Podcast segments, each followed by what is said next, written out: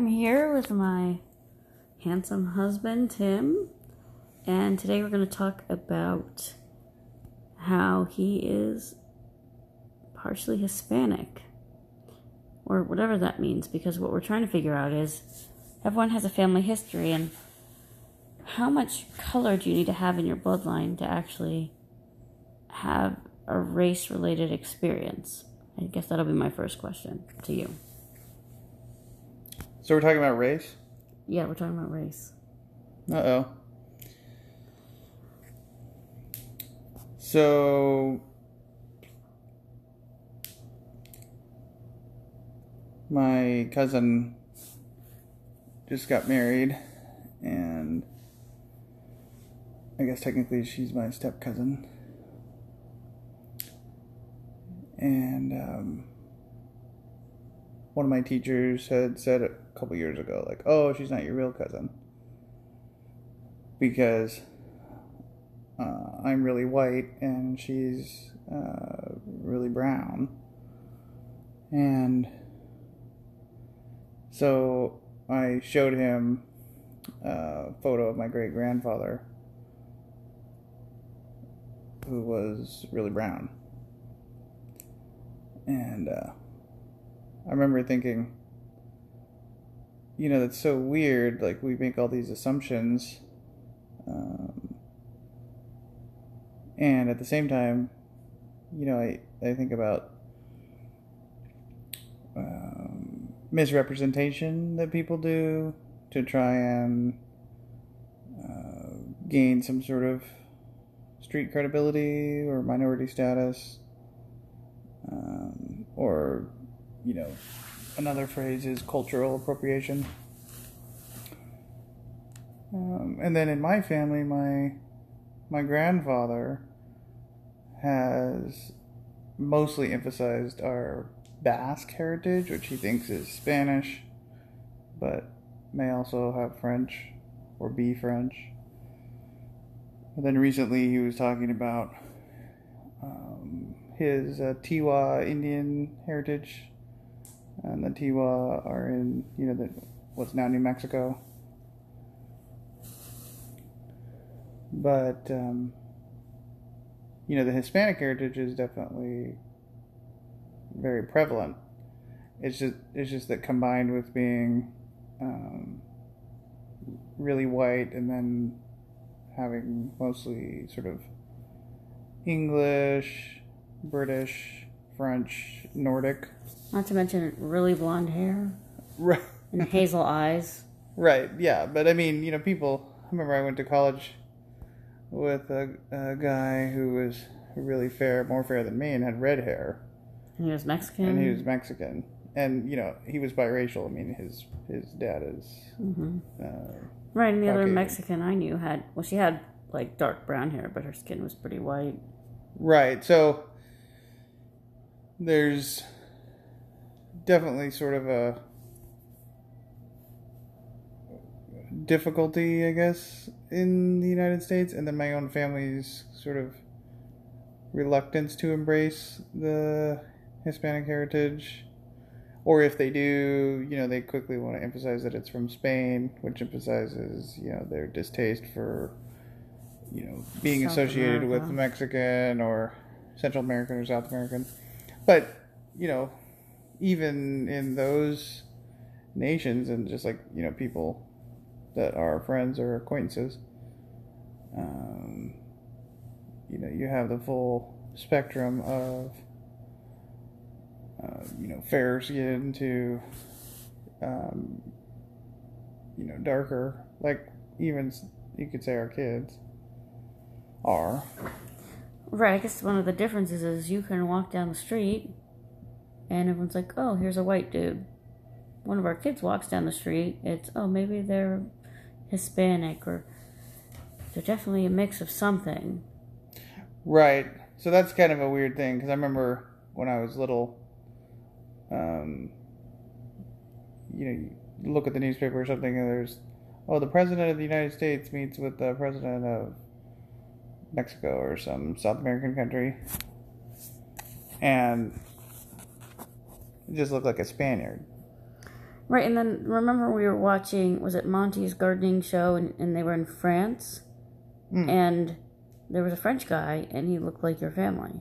Oh yeah, my mom's dad. He- I was like, wow, it kind of looks. He also looked like your Grandpa Jerry's side. Oh, that's true too. Yeah, it was super It weird. It was like a complete mix. mm-hmm.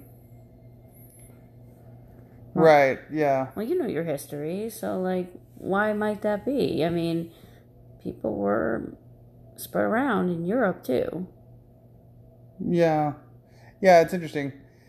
Um, uh, and I think also too, there's the issue of language because I know within the Basque heritage uh, movement, a lot of folks will say like, "Well, what identifies you as Basque?"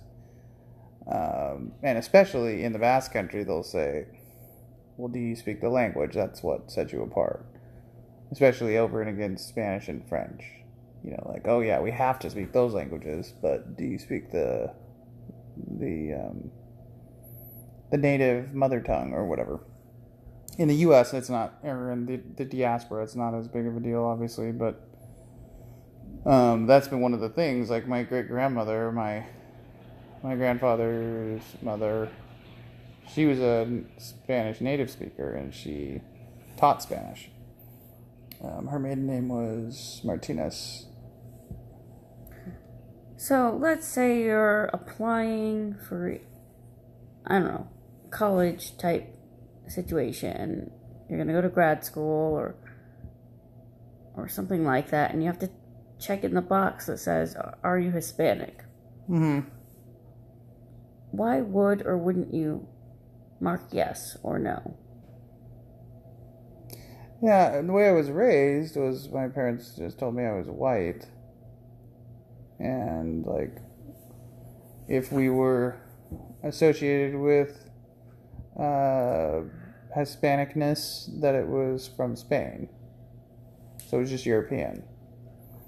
Um, which I don't think is inaccurate, but, um, you know, it, it wasn't something that we really focused on. And now looking back, my grandpa Jerry and then my uncles and aunt, you know, it was all sort of de-emphasized. Like they were trying to not be associated with that part of themselves. Um, so now I'm embracing that more and have for a number of years, but I still feel like as like it's somewhat dishonest to identify as Hispanic in you know official documents. So would you say that Hispanic culture goes into being Hispanic, and that your family's been very separate, if if at all, there was that culture connected to um, the Ruybalid identity? I think that's true. And so I think part of it too is like do you are you um at least in my line of thinking like part of why we want to delineate those histories and differences for graduate school or college or whatever in employment is so that we don't discriminate and that we provide more opportunities to um, those who are from historically oppressed groups and discriminated against groups. Um, Right. It almost feels like everyone wants a piece of the pie, so we'll do our ancestry test and be like, oh, well, I'm actually one quarter something obscure. Does that make me special, or does that make me oppressed, or does that make me somebody that I didn't think I was? right, yeah. So, you know, I've kind of gone back and forth in my mind, and I tended to um, want to explore and appreciate that history and understand it better, and um, have not really chosen that in official documents. So, how would you pass this fairly confusing topic for your side of family onto your children? Like, well, we've explain always talked about it. You know, like really openly. I think. I mean, do you hope that they'll learn Spanish, learn certain cultural aspects of, you know, maybe Mexican heritage or. I mean, we've definitely talked about Basque a lot. And that's sort of we've we've been like Grandpa Jerry in that way. We focused on Basque culture because our name is Basque. Mm. Yeah, I mean, I really tried to focus on it through the family specifically, you know, so the family land in Colorado, family heritage in New Mexico, and then so the the Spanish Basque legacy, possibly French, but pretty much Hispan- the Spanish Hispanic. Um, and then Spanish language, that's always been the language that, you know, I spent the most time with besides English. Um, in studying a foreign language, and then in, you know, thinking about solidifying that and spending more time trying to uh, be more fluent. But yeah, I haven't really thought about like what the kids should be doing. I just wanted to talk to them like here's here's your heritage, here's what we know, here are the things that are um, important to us in remembering where we came from and trying to honor that and and to also honor others in their heritage. I guess one of the things that I think we're going to be faced as long as we live in a place like Walla Walla is uh, we are surrounded by people from Mexico. If there's any diversity in the town, it's you know farm workers and as well as just families that are Mexican, mm. and or could be from other countries as well. And even me being Bengali, like I go to the grocery store and people try and speak Spanish to me.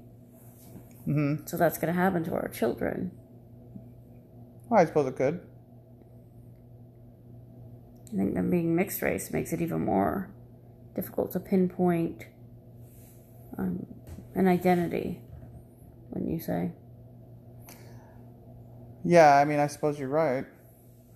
I haven't really thought about um, that as like a a problem. I think of, of more as just kind of a, an additional level of richness. Um, because it's not, for at least for our kids, it, it's not um, something that they're separate from. Like they may be separated from the subculture of a lot of the, uh, you know, south of the border, the American border, kind of Hispanic heritage that is present um, with people connected to those regions present in Walla Walla or in eastern Washington. But, um, you know, just like any language group or or cultural group, you know, I think there's a lot of diversity. Right. I mean, there's people that are from Mexican Mexico. There's people that are from Honduras. Mm-hmm.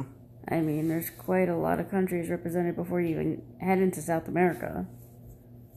Yeah. So, I mean, I don't know. I guess, like you're saying, like, like if I wanted to just ignore it, uh, because I'm so fair and blonde and hazel-eyed, as you said, like I could just opt out of thinking about it, and no one's gonna bring it up to me out in the world. Right. That almost feels like you're ashamed of something, and it's almost better to embrace what is, even if it's complicated. Yeah, I, I guess you're right. I haven't. I guess I haven't really thought about it that way. To me, it's always been like, oh, this is super positive to like, um, understand and research and and get to know, you know, the people of of your family's past as best you can. Right, but we're probably not going to be throwing our daughter a quinceanera when she's 15, for instance. Because we're Right, not yeah. culturally. Yeah, but I, I mean, honestly, like, I don't even know. Um, is that something that, that you would do in the Basque Country in in Spain? Um, Well, no, so that does not go with the Spanish roots. That goes with uh, Grandma Martinez and her Right. side that was sort of ignored. Right, I suppose so. Yeah, that's That'd be like saying, okay, my wife's from Bangladesh, but we're all Basque. right. So that is kind of fascinating to think about how your family has a whole line of people we know virtually nothing about, and it was sort of like completely ignored. Right. I haven't even asked my grandpa about that very much. It's interesting. Is that because the female line wasn't as important? You think it would be important? Was there? Yeah, I've asked my parents about it when I was little, but I never talked to my grandfather about those things, really. But yeah, he voluntarily brings up his, uh, Ancestry, you know, and- father's side. Yeah. and he has all his cousins and his uncles that when they were still alive. Um, Right, and clearly in this conversation, we're talking more about your paternal side as well, because your mother's side is French and British, and we're talking Scottish. Scottish. British is me. Sorry. No, so that that's true. Um, but yeah, I mean, I you know try and think back. My earliest memories of thinking about these sort sort of things as a child, and it was more just kind of an interesting thing to know about. It wasn't really super important. Whereas now with my kids being uh, Asian and um, European and whatever else we have, like the possible smattering of Native American, and then um, you know, sort of the Hispanic American connections, of which I don't even know exactly all the details. Now it seems more important, um, trying to help them understand their like um, ethnicities and identities, and to be proud. Exactly, yeah. So, it is messy, as you've noticed in this conversation. And to be honest, Tim and I haven't talked about some of these questions before this podcast. What? Well, some of the lines of thinking. We've definitely talked about you being Hispanic and me feeling uncomfortable with you ticking that box. Oh, you were uncomfortable. Well, it does. Now the truth comes it feels out. kind of unfair that somebody who gets to pass gets to hit a box that says, "Hey, I'm unique," even if So I'm not unique. but you're super unique to me. so yeah, it's very it's very confusing. hmm. But with that, we're gonna say goodnight and let you think about how confusing race and ethnicity happens to be in our country, culture, mixed race families. Bye for now.